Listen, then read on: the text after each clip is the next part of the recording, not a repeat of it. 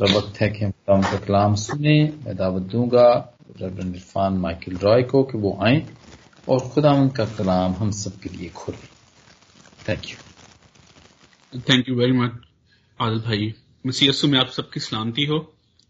यसाया के इस हिस्से में हम देख रहे हैं कि हमारा खुदा, तारीख का खुदा है और किस तरह से वो तारीख को कंट्रोल करता है और हम किस तरह से उसकी मर्ज़ी को तारीख में भी पूरा होते हुए देखते हैं। सात सौ का सात सौ एक कबलज मसीह में, लगभग सात सौ का सात सौ एक कबलज सेवन ओ वन बीसी शाह असूर सन हीरब ने यहूदा के खिलाफ जंग करने का इरादा किया। We already saw we know the context हमने पहले भी uh, इसको देखा है जब हमने uh, हम ये सारे की किताब को शुरू करने से पहले जब इंट्रोडक्शन को देख रहे थे इंट्रोडक्टरी जो हमारे सेक्शंस um, थे हमने उसमें तफसील से उसको देखा। uh, सन हैरब ने अपने एक नुमाइंदे रब शाकी को एक बहुत बड़े जंगी लश्कर के साथ हिस्किया बादशाह के पास भेजा। जो कि ना सिर्फ़ बादशाह को असूर की अतायत करने के लिए कहता है, बल्कि वो खुदा और उसके लोगों के खिलाफ इंतहाई तोहीन अमेज ज़ुबान का इस्तेमाल करता है। और उनको बहुत ज़्यादा नीचा दिखाने की कोशिश करता है, या यूँ कहिए कि खुदा और उसके लोगों की तकफीर करता है। हिस्किया इस दावत जंग से जो कि एक बहुत बड़ी ताकत के खिलाफ थी हिस्किया इस, बात को, को जानता था कि फिजिकली इट्स नॉट पॉसिबल कि इतनी बड़ी ताकत के साथ जो है वो जंग की जाए वो नहायत खौफजदा और परेशान होता है। और इस इस सूरत हाल में ये साया को खुदा की मर्ज़ी जानने के लिए बुलाया जाता है। ये साया हिस्किया बादशाह को खुदा की तरफ़ से तसली बख्श पैगाम दे, देता है। और अगर आप इस सारे वाक्यों को देखना चाहें आप ये साया की किताब उसके छत्तीसवें और सैंतीसवें बाप को देख सकते हैं। और वहाँ पर हम देखते हैं कि खुदावन मौजाना तरीके से अपने लोगों को सन हीरब और उसके लश्कर से खुलासी बख्शता है। और वहाँ पर दर्ज है कि खुदावन का फरिश्ता रात को सूरी लश्करगाह में जाता है और एक एक ही रात में एक लाख पचासी हज़ार असूरी, जो लश्करगाह के लोग होते हैं, जो सिपाही होते हैं, उनको मार देता है। और ये देखकर सन हीरब और उसके साथी जो है, वो नहायत खौफजदा हो जाते हैं और वहाँ वहाँ से कूच का इरादा करते हैं। और इसके बाद थोड़ी देर के बाद ही सन हिरब को उस वक्त कत्ल कर दिया जाता है, जो, जब वो अपने एक मंदिर में अपने देवता नसरूख की जो है वो पूजा कर रहा होता है। यानी हम देखते हैं कि ना सिर्फ़ हम खुदावन के पाक कलाम में रूहानी तौर पर खुदावन को काम करता हुआ देखते हैं, बल्कि हम तारीख को भी जब देखते हैं तो हमें खुदावन की एक्टिविटी वाज तौर पर, सरगर्मी वाज तौर पर नज़र आती है खुदावन का हाथ काम करता हुआ नज़र आता है। ये साया का उनतीसवां बाब, इसका सने तसनीफ जो है, आप ये कह लीजिए कि सन हिरब की शलगार के आसपास है। लेकिन पिछले बाब की तरह हम इस बाब में भी देखते हैं कि ये साया किसी जगह का, किसी शख्स का, किसी कौम का, किसी सल्तनत का ज़िक्र नहीं करता। यानी यहाँ पर ये साया ने असूर का लफ्ज इस्तेमाल नहीं किया, हालाँकि वो असूर के बारे में बात करता है। वो ये बात करता है कि एरियल यानी जो कोहे सयून है, जो ये शहर है। एरियल जो लफ्ज यहाँ पर इस्तेमाल हुआ है, अरियल जो कि उर्दू में, का मतलब है खुदा की शेरनी। लाइनस ऑफ़ एल और एल जो है यहूदी ज़ुबान में जहाँ पर एल आता है, जैसे बैत एल एल एल का मतलब है खुदा का, खुदा। और अरियल का मतलब लाइनस लाइनस ऑफ़ गॉड खुदा की शेरनी। और ये सिंबॉलिक वर्ड है जो कि यरूशलेम के लिए इस्तेमाल हुआ है। सिंबल के तौर पर, अलामत के तौर पर यह लफ्ज इस्तेमाल हुआ और हम यहाँ पर देखते हैं कि यरूशलेम के जो दुश्मन हैं, वो यरूशलेम के खिलाफ जो है वो दमदबा बांधते हैं। यहाँ पर हमें इसका ज़िक्र है। लेकिन कोई किसी ताकत का, किसी कुवत का, किसी कौम का, किसी शख्स का ज़िक्र नहीं आया। और जब हम 28वें और 29वें बाप को देखते हैं तो इससे ये बात साबित हो जाती है कि ये साया इन अफवाब में वाकयात, जगहों या अशखास के बारे में कंसर्न नहीं है।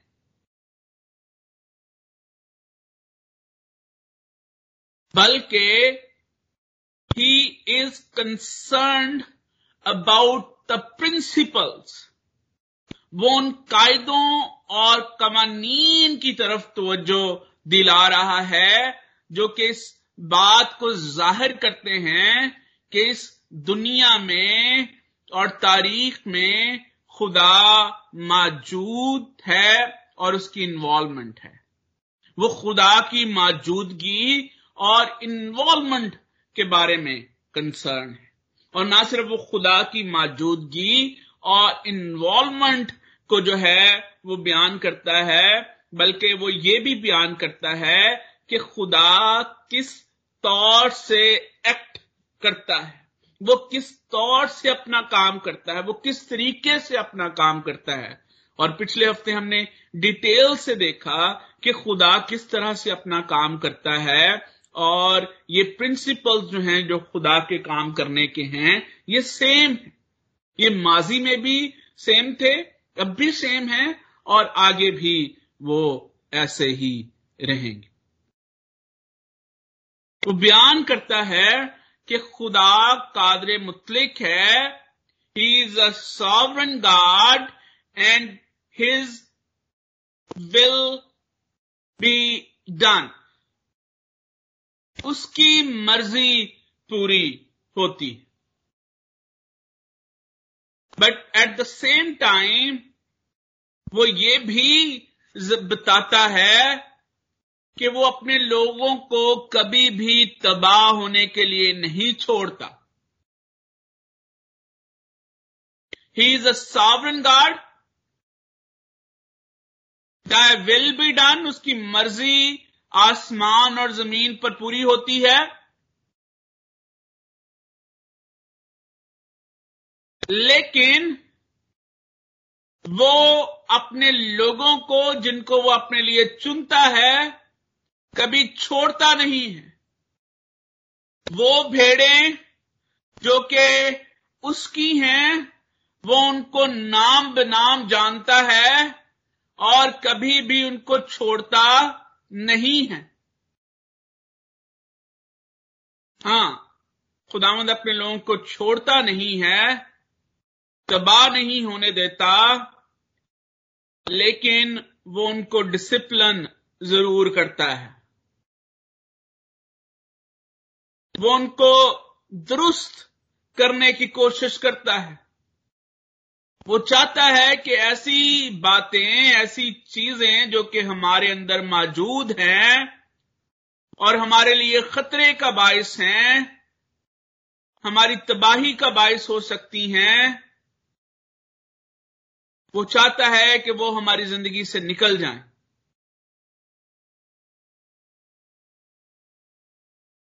और इसके लिए वो हमें डिसिप्लिन करता है।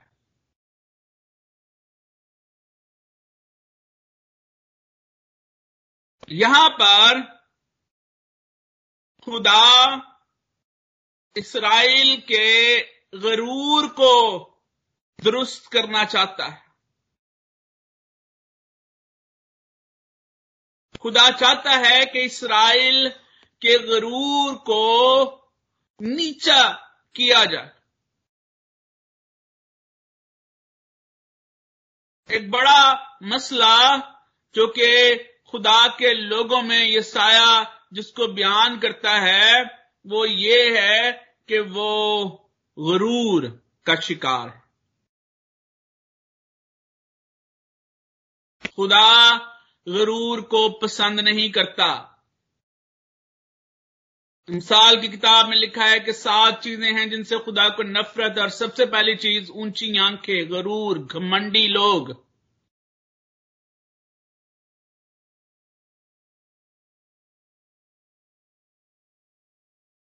कुछ मुफसरीन के मुताबिक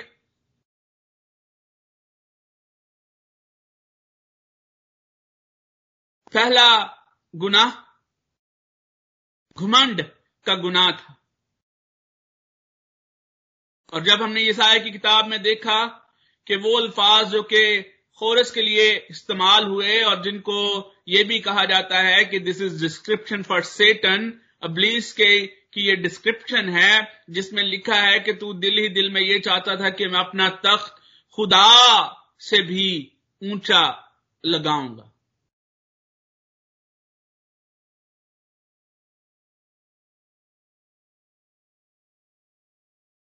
अपने आप को सबसे बेहतर समझना। दूसरों को अपने आप से कमतर समझना।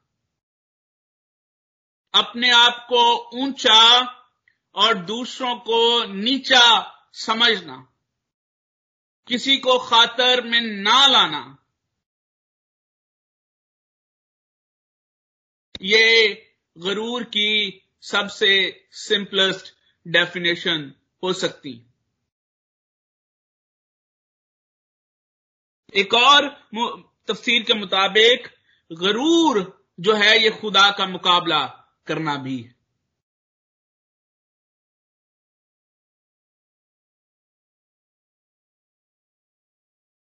इसराइली इस वक्त, इस कॉन्टेक्स्ट में ये साया जिसका बार बार ज़िक्र करता है गरूर का शिकार है। और खुदा इसराइलियों को डिसिप्लिन करना चाहता है ताकि वो इस बड़ी प्रॉब्लम से, इस बड़े मसले से निकल सके। जो कि उनके लिए एक बहुत बड़ा खतरा है। और जब खुदा डिसिप्लिन करता है तो खुदा जिस तरह से खुदा उनका कलाम हमें बताता है, वो सजा देता है, वो सजा के वसीले से डिसिप्लिन करता है। और यहाँ पर जब हम देखते हैं तो खुदा ने इसराइलियों के डिसिप्लिन के लिए उनके दुश्मनों को इस्तेमाल किया। उनके गरूर को दुरुस्त करने के लिए खुदा उनके दुश्मनों को इस्तेमाल करता है। अब यहाँ पर यह बात याद रखने की ज़रूरत है कि इसका मतलब हरगिज ये नहीं है कि वो अकवाम जिनको खुदावन ने इसराइलियों के खिलाफ इस्तेमाल किया, वो बहुत पारसा या खुदा तरस थी। बल्कि खुदावन का कलाम कहता है कि वो भी उसी गुनाह का शिकार थी और खुदा उनके गरूर को भी पस्त करता है। लेकिन खुदा उनको इसराइलियों के खिलाफ इसराइलियों की सजा के लिए इस्तेमाल करता है। उनको एक वसीले के तौर पर इस्तेमाल करता है। अक्सर खुदा अपने लोगों को दुरुस्त करने के लिए मुख्तलिफ़ वसीलों का इस्तेमाल करता है। ही यूजेस डिफरेंट मीन्स और जो भी जो भी वसीला, जो भी तरीका हमारे लिए बेहतरी, हमारी, हमारे लिए बेहतरी पैदा कर सकता है, वो उसको इस्तेमाल करता है।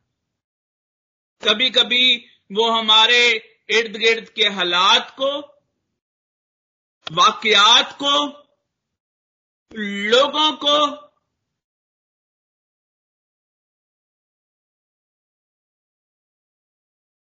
अशिया को हमारी तरबियत के लिए इस्तेमाल करता है।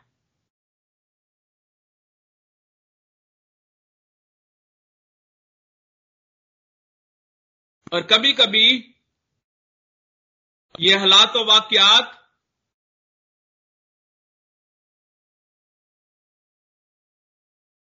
लोग जो कि हमें तंबी करते हैं, हम उनको पसंद नहीं करते। इसराइली अपने दुश्मनों को अपने खिलाफ होने, अपने दुश्मनों का अपने खिलाफ होना, वो मीन्स जो कि खुदा इस्तेमाल कर रहा था, वो उनको पसंद नहीं नहीं करते थे। और आज हम भी उन उन वसाइल को, उन तरीकों को पसंद नहीं करते जिनसे खुदा हमें डिसिप्लिन करना चाहता है। लेकिन हमें इस बात को याद रखने की ज़रूरत है कि खुदा आज भी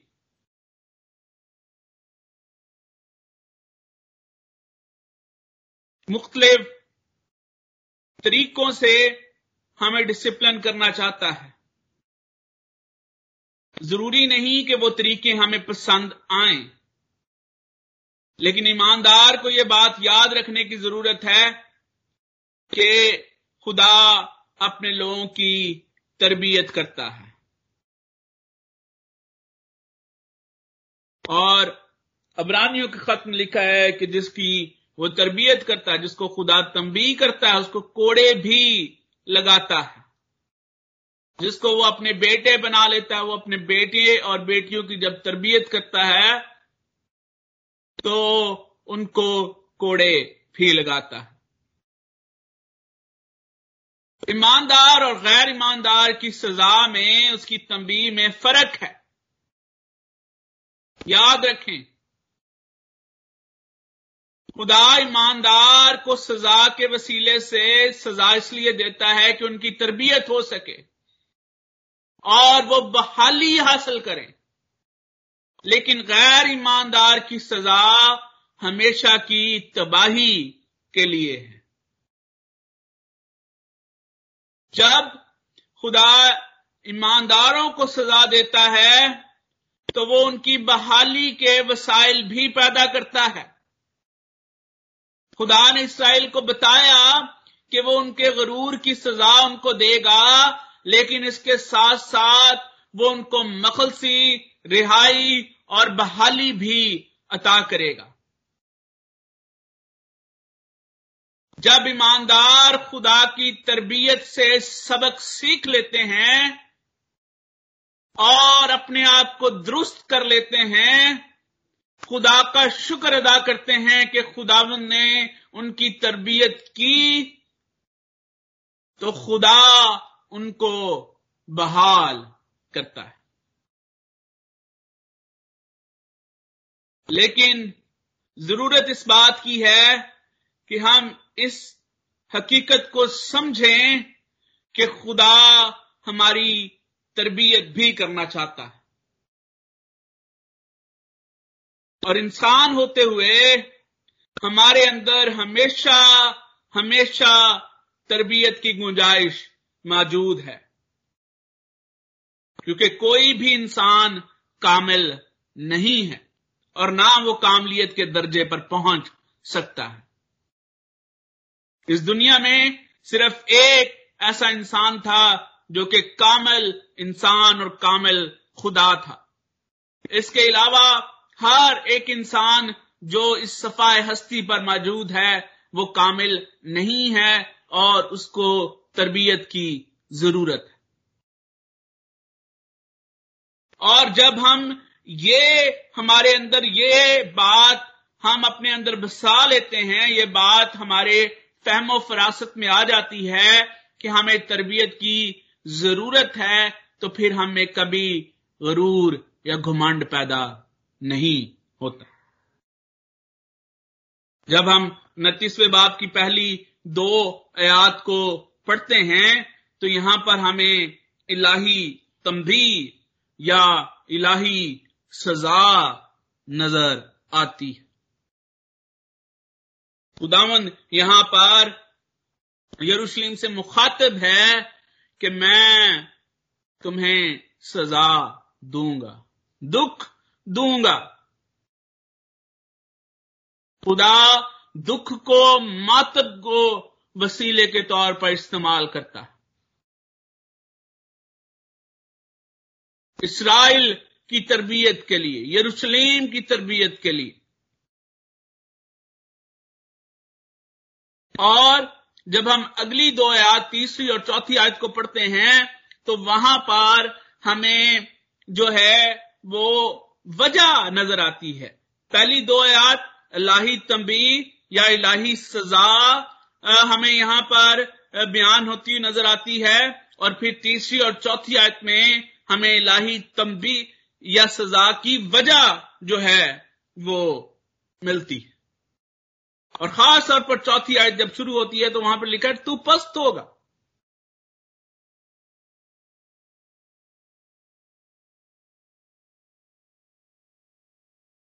खुदामंद गरूर जो है, उसको पस्त करना चाहता।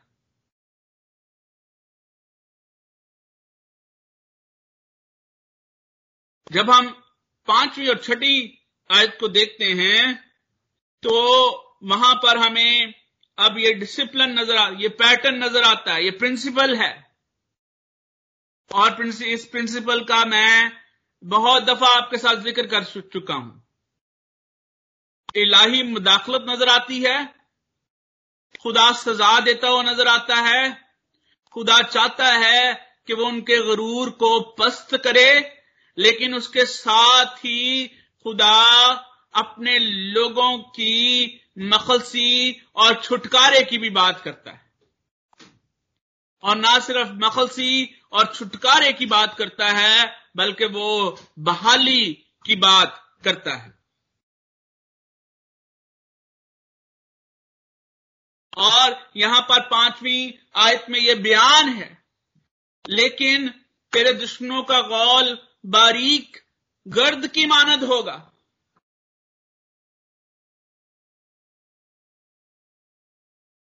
बेशक खुदा ने उनके दुश्मनों को उनके, उनकी सजा के लिए, उनकी तंबी के लिए इस्तेमाल किया, लेकिन वो साथ साथ ये भी उनको बयान करता है कि वो दुश्मन जिनको मैंने तुम्हारे खिलाफ इस्तेमाल किया है, मैं उनको भी सजा दूँगा और तुमको छोड़ूँगा नहीं। बल्कि खुदा यहाँ पर बयान करता है, जब हम खुदा के पाक कलाम के इस पैटर्न को, इस प्रिंसिपल को देखते हैं। इलाही इंटरफेरेंस के प्रिंसिपल को देखते हैं, इलाही मुदाखलत के कानून को, जबते को देखते हैं हमेशा। तो वो ये है कि जब खुदा इलाही मुदाखलत करता है, अपने लोगों को तंबी या सजा देता है तो उसके साथ साथ नकलसी और रिहाई की भी बात होती।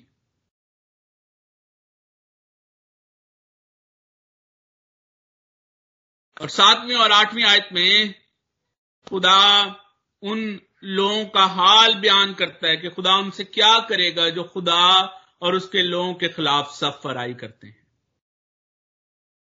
और यही वो फ़र्क है जिसका ज़िक्र मैंने आपके सामने पहले किया कि जब खुदा ईमानदारों को डिसिप्लिन करता है तो वो उनकी तरबियत और बहाली के लिए है। लेकिन जब खुदा गैर ईमानदारों को सजा देता है तो उनकी सजा जो है वो हमेशा की मौत की हमेशा की तबाही के लिए है।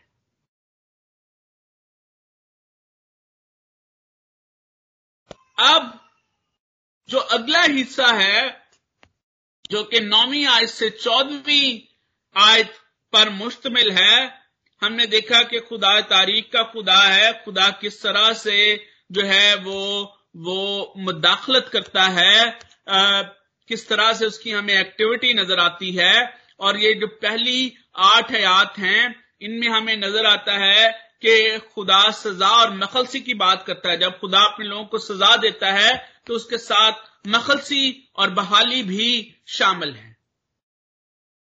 लेकिन जब हम नौवीं आयत से चौदहवीं आयत तक पढ़ते हैं तो यहाँ पर हमें एक और हकीकत का सामना करना पड़ता है, और वो हकीकत जो है, वो एक बहरान का बयान है।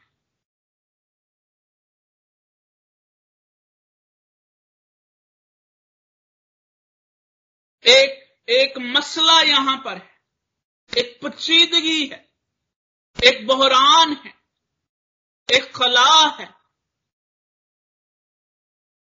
यहाँ पर हमें बनाई का बहरान नज़र आता है। और लोग नाबीना नज़र आते हैं।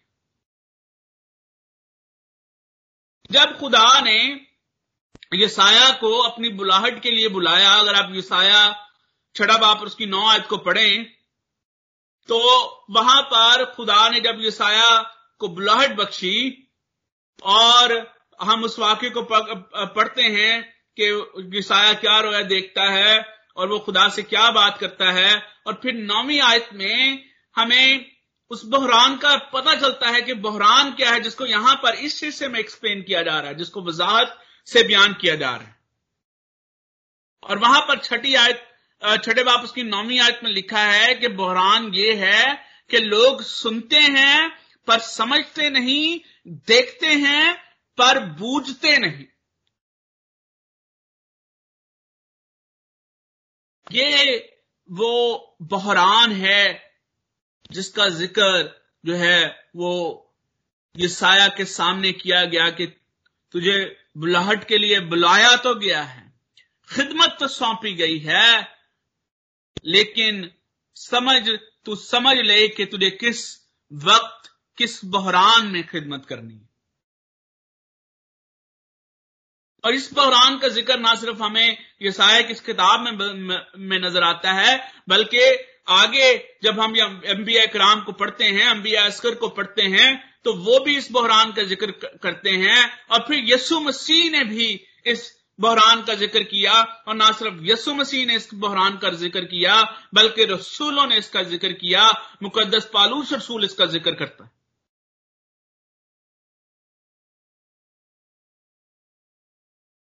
उनके बेसमझ दिलों पर चर्बी छा गए वो सुनते हुए नहीं सुनते और देखते हुए नहीं देखते।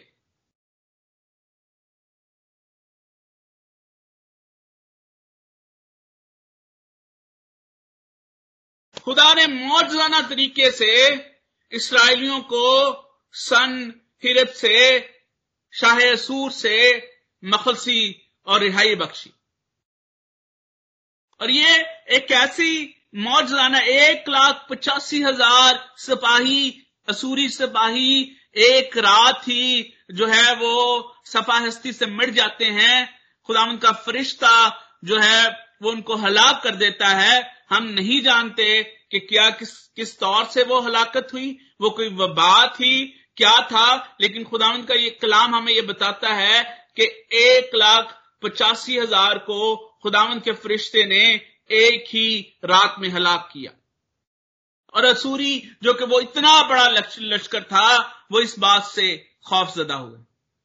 ये एक ऐसा वाक्य है, ये एक ऐसी खुदा की, एक ऐसी एक्टिविटी है कि इससे आँखें चुराई नहीं जा सकती। और अब होना तो ये चाहिए था कि इतनी बड़ी मखलसी के बाद जबकि हर एक इसराइली ने खुदा की मखलसी देने वाले हाथ को काम करता हुआ देखा, वो कभी भी खुदा से मुनहरफ ना होते कभी भी खुदा से मुँह ना मोड़ते, कभी भी खुदा से जो है वो पीछे ना हटते, लेकिन ऐसा नज़र नहीं आता। बल्कि ऐसे लोग भी मौजूद हैं, खासतौर पर अगर आप ईसाई की किताब, उसके सैंतीस बाप और उसकी आठवीं और नौवीं याद को देखें तो वहाँ पर सिचुएशन बयान की गई है और फिर मुफसरीन ये कहते हैं कि इसराइली क्यादत में ऐसे लोग भी शामिल थे जिनका ये मानना था, जिनका ये बलीव था कि क्योंकि इल्हाक हो रहा था, मिस्र और शाम और इस, और यरूशलेम के दरमियान में, और उनका यह मानना था कि जो कुछ भी हुआ है, ये मिस्र, मिस्री पॉलिसी का हिस्सा है। खुदा को काम करता हुआ देखते हैं, लेकिन फिर भी उनका यह ख्याल है कि it's due to that collation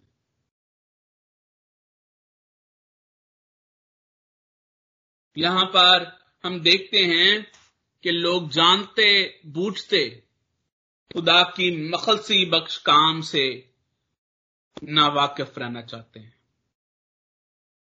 आज भी दुनिया जानते, बूझते हुए खुदा के मखलसी बख्श कामों से नावाकिफ रहना चाहती है। बहुत सारे ऐसे लोग हैं जो कि खुदा की मखलसी और नजात को देखते तो हैं, और शायद वक्ती तौर पर उससे खुश भी होते हैं, शायद वक्ती तौर पर उससे फ़ायदा भी उठाते हैं। लेकिन वक्त के साथ साथ या दिल ही दिल में वो भी उस इसराइली क्यादत की तरह हैं जो कि ये समझती हैं कि शायद ये किसी इंसानी अमल के वसीले से वकू पजीर हुआ है। नाम दसवीं आयत में हम देखते हैं कि खुदा इस बहरान में किस तौर से काम करता है। और यहाँ पर हम इन आयात में देखते हैं कि खुदा, जब लोग खुदा के को इग्नोर करते हैं, खुदा के मखसी बख्श काम से ना वाकिफ रहना चाहते हैं विलिंगली अपनी मर्ज़ी के साथ खुदा से जो है वो अपनी तवज्जो हटाते हैं तो फिर खुदा जो है वो किस तौर से अपना काम करता है। लिखा है कि अंधे हो जाओ।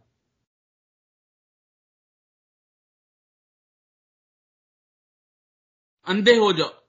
यानी जानबूझकर खुदावंत के काम को करते हुए ना देखना। और ना सिर्फ़ खुदा यहाँ पर ये कहता है कि वो जानते, बूझते हुए खुदा के कामों से ना वाकिफ हैं, खुदा के हाथ को काम करता हुआ नहीं देखना चाहते, बल्कि यहाँ पर ये भी मौजूद है, जब हमने अट्ठाईसवां बाब पढ़ा कि जहाँ जहाँ पर खुदा दसवीं आयत को जब हम यहाँ पर पढ़ते हैं, क्योंकि खुदावन ने तुम पर एक गहरी नींद की रूह भेजी है और तुम्हारी आँखें, यानी नबियों को नाबीना कर दिया है और तुम्हारे सरों, यानी गैबीनों पर हजाब डाल दिया अब ये जो खुदा ने नबियों को नाबीना कर दिया है और तुम्हारे सरों, यानी गैबीनों पर हजाब डाल दिया है अठाईसवें बाब में इसकी वजह भी नज़र आती कि इसकी वजह क्या है? क्यों जो है वो नबी जो है वो खुदा के कामों से ना वाकिफ हैं।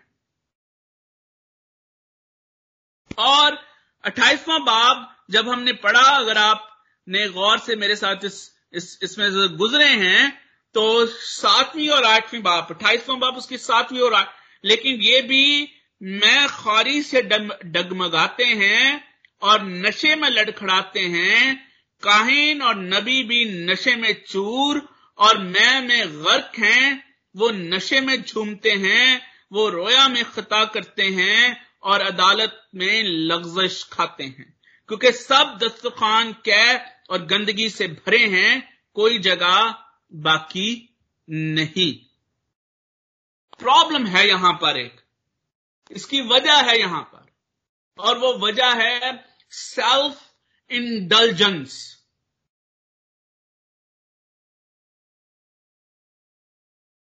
मेरा मैं मुझे आ, इसी साल इस साल के आगाज़ में आ, ईस्टर के बाद मुझे आ, भाई यूनस गिल के प्लेटफॉर्म से सेल्फ इंडल्जेंस पर उन्होंने मुझे पैगाम देने के लिए कहा।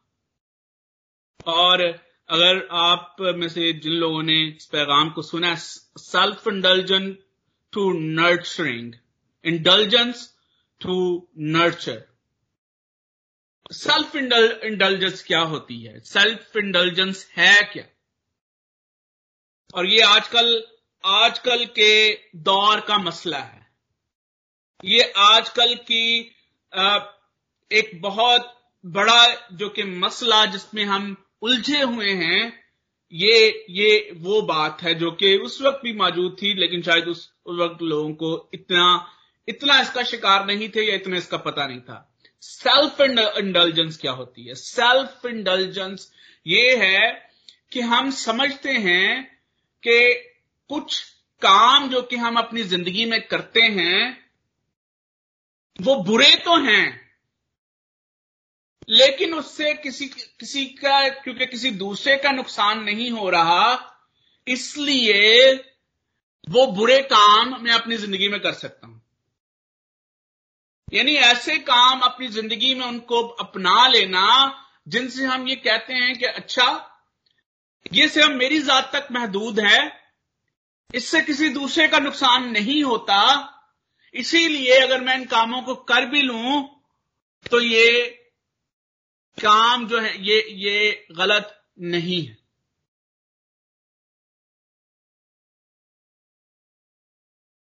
मिसाल के तौर पर सेल्फ इंटेलिजेंस की आज, आज के दौर में सबसे बड़ी मिसाल ये है कि हमारे पास डिवाइसेस मौजूद हैं सेल फोन्स हैं लैपटॉप्स हैं आईपैड हैं टैबलेट्स हैं और वो हमारी अपनी मलकियत है हमारा अपना टाइम है हमारा अपना हम अपने वाईफाई के साथ जिसके हम बिल पे करते हैं हम हम उन चीज़ों को इस्तेमाल करते हैं। और जब मैं अपने अपनी डिवाइस लेके बैठा हूँ दैट्स माय टाइम और इस डिवाइस के इस्तेमाल से किसी दूसरे का नुकसान नहीं हो रहा और आ, आ, मैं जो चाहूँ इस पे कर सकता हूँ। That's a form of self intelligence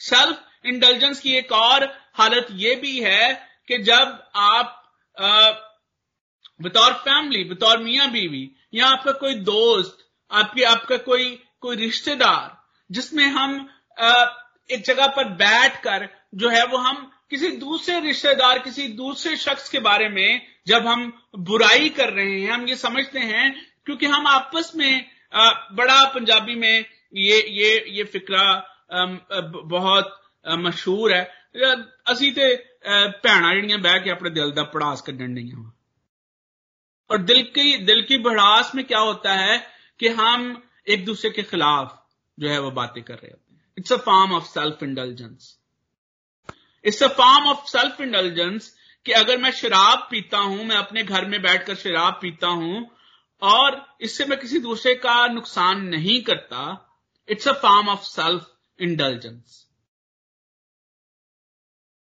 मैं अपने कामों का खुद जिम्मेदार हूँ। मैं अपनी, अप, वो काम जो कि मैं अपनी जात के लिए करता हूँ, इससे किसी दूसरे का नुकसान नहीं होता। लेकिन किसी ना किसी तौर से, किसी ना किसी तरीके से हम उन प्रिंसिपल्स को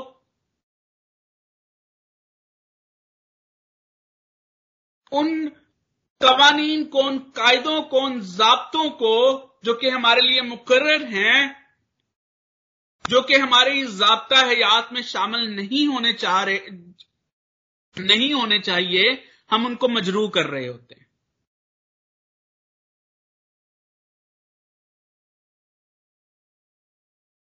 और जब हम उन जब्तों को, उन कवानीन को मजरू करते हैं, इवन कि उससे किसी दूसरे का नुकसान नहीं होता हम सेल्फ इंटेलिजेंस का शिकार हैं।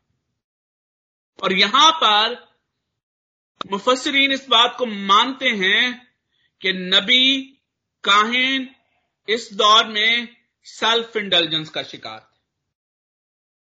क्यों? किसी दूसरे का नुकसान तो नहीं करते, लेकिन वो उन कायदों, उन जब्तों को, शरीयत को, जो कि खुदावन ने उनके लिए मुकर की है, वो उसको ज़रूर मजरू कर रहे और ऐसी सूरत हाल में खुदा उनके साथ क्या करता है? यहाँ पर दसवीं आयत में लिखा है, क्योंकि खुदावन ने तुम पर गहरी नींद की रूह भेजी। और जब मैं खास तौर पर इस आयत को पढ़ रहा था और इसकी इलाहियात को समझने की कोशिश कर रहा था तो मुफसरीन ये मानते हैं कि गहरी नींद की रूह की इलाहियात जो है ये यहाँ पर वो सेम थियोलॉजी है जो कि जिसका ज़िक्र हमें पहली सलातीन उसके बाईसवें बाप की बाईसवीं आयत में, में, में ज़िक्र मिलता है। जहाँ पर एक झूठी रूह जो है वो ये कहती है कि मैं उठकर जो है मैं क्या करूँगी? मैं मैं नबियों में जाऊँगी ताकि वो झूठ बोले। It's a God an activity जो कि खुदा की मर्ज़ी से है और उसका मकसद ये है कि वो जो जान बूझ कर खुदा को खुदा की एक्टिविटी को देख नहीं पाते, उसके कामों को, उसके हाथ को काम करता हुआ देख नहीं नहीं पाते, खुदा किस तौर से उनको इनएक्टिव करता है? फिजिकली एंड मेंटली खुदा किस तौर से उनको इनएक्टिव करता है ताकि वो खुदा उनको उस जगह पर लेकर आए जहाँ पर उनकी तरबियत हो सके, जहाँ पर वो जान सकें, जहाँ पर वो अपने अंदर मौजूद इंडल्जेंस को सेल्फ इंडल्जेंस को जो है वो निकाल सकें। और इसका अल्टीमेट इतलाक जो है हमें दूसरे तसालिकियों उसका दूसरा बार मैं ये चाहूँगा कि अगर कोई ये हवाला मेरे लिए पढ़ सके दूसरा तसालिकियों उसका दो बाब और उसकी नौवीं से लेकर तेरहवीं आज तक मैं ये चाहूँगा कि आप मेरे साथ देखें कि ये जो गहरी नींद की रूह या ये जो झूठी रूह जिसका ज़िक्र हमें सलातीन की किताब में मिलता है इसका अल्टी, अल्टीमेट इसकी एप्लीकेशन जो है वो हमें किस तरह से नज़र आती है। अगर आप आठवीं आयत से अगर आप अगर आप सातवीं आयत से पढ़ें तो ज़्यादा आपके लिए समझना आसान होगा। दूसरा थसा क्यों दूसरा बाप उसकी सातवीं आयत से लेकर तेरहवीं आयत तक। हाँ जी। क्योंकि बेदीनी का भेद तो अब भी तासीर करता चाहता है, मगर अब एक रोकने वाला है, और जब तक कि वो दूर ना किया जाए, रोके रहेगा। उस वक्त वो बेदीन ज़ाहिर होगा, जिसे खुदावंद यसु अपने मुँह की फूंक से हलाक और अपनी आमद की तजल्ली से नीस्त करेगा, और जिसकी आमद शैतान की तहसीर के मुआफिक हर तरह की झूठी कुदरत और निशानों और अजीब कामों के साथ। और हलाक होने वालों के लिए नाराज़गी के हर तरह के धोखे के साथ होगी। इस वास्ते कि उन्होंने हक की मोहब्बत को इख्तियार ना किया, जिससे उनकी निजात होती। इसी सबब से जो खुदा उनके पास गुमराह करने वाली तस्वीर भेजेगा, ताकि वो झूठ को सच्चाने और जितने लोग हक का यकीन नहीं करते, बल्कि नाराज़गी को पसंद करते हैं, वो सब सजा पाए। थैंक यू इस सबब से खुदा उनके पास गुमराह करने वाली तासीर भेजेगा ताकि वो झूठ को सच जाने। और ये उन लोगों के लिए है जो कि बेदीनी का शिकार है। और बेदीनी का मतलब वो लोग जो कि जानबूझ के जानबूझ के खुदा के मखलसी बख्श कामों से जो है वो अपने आप को नावाकिफ रखते हैं। जानबूझ के विलिंगली खुदा के काम को, खुदा के हाथ को देख नहीं पाते। सच को झूठ जानेंगे। उनके बेसमझ दिलों पर अंधेरा छा गया।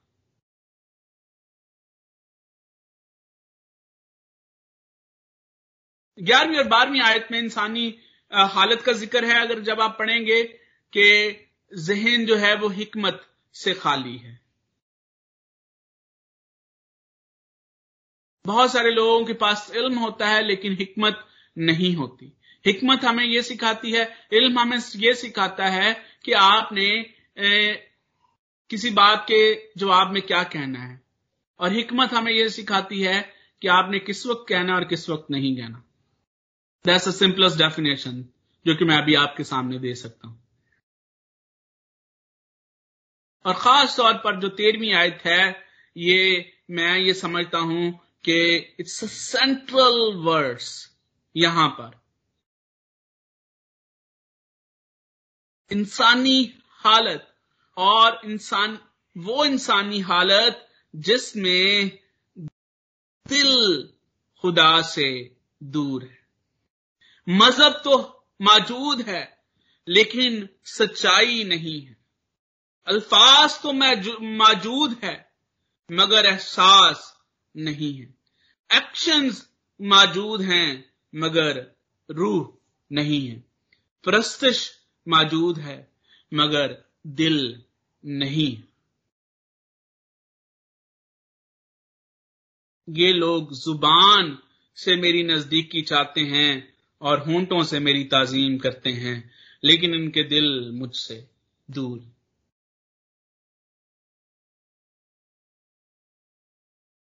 और ये बात इस कॉन्टेक्स्ट में सादिक आती है, जहाँ पर इसराइली कुर्बानियाँ भी गुजरानते हैं।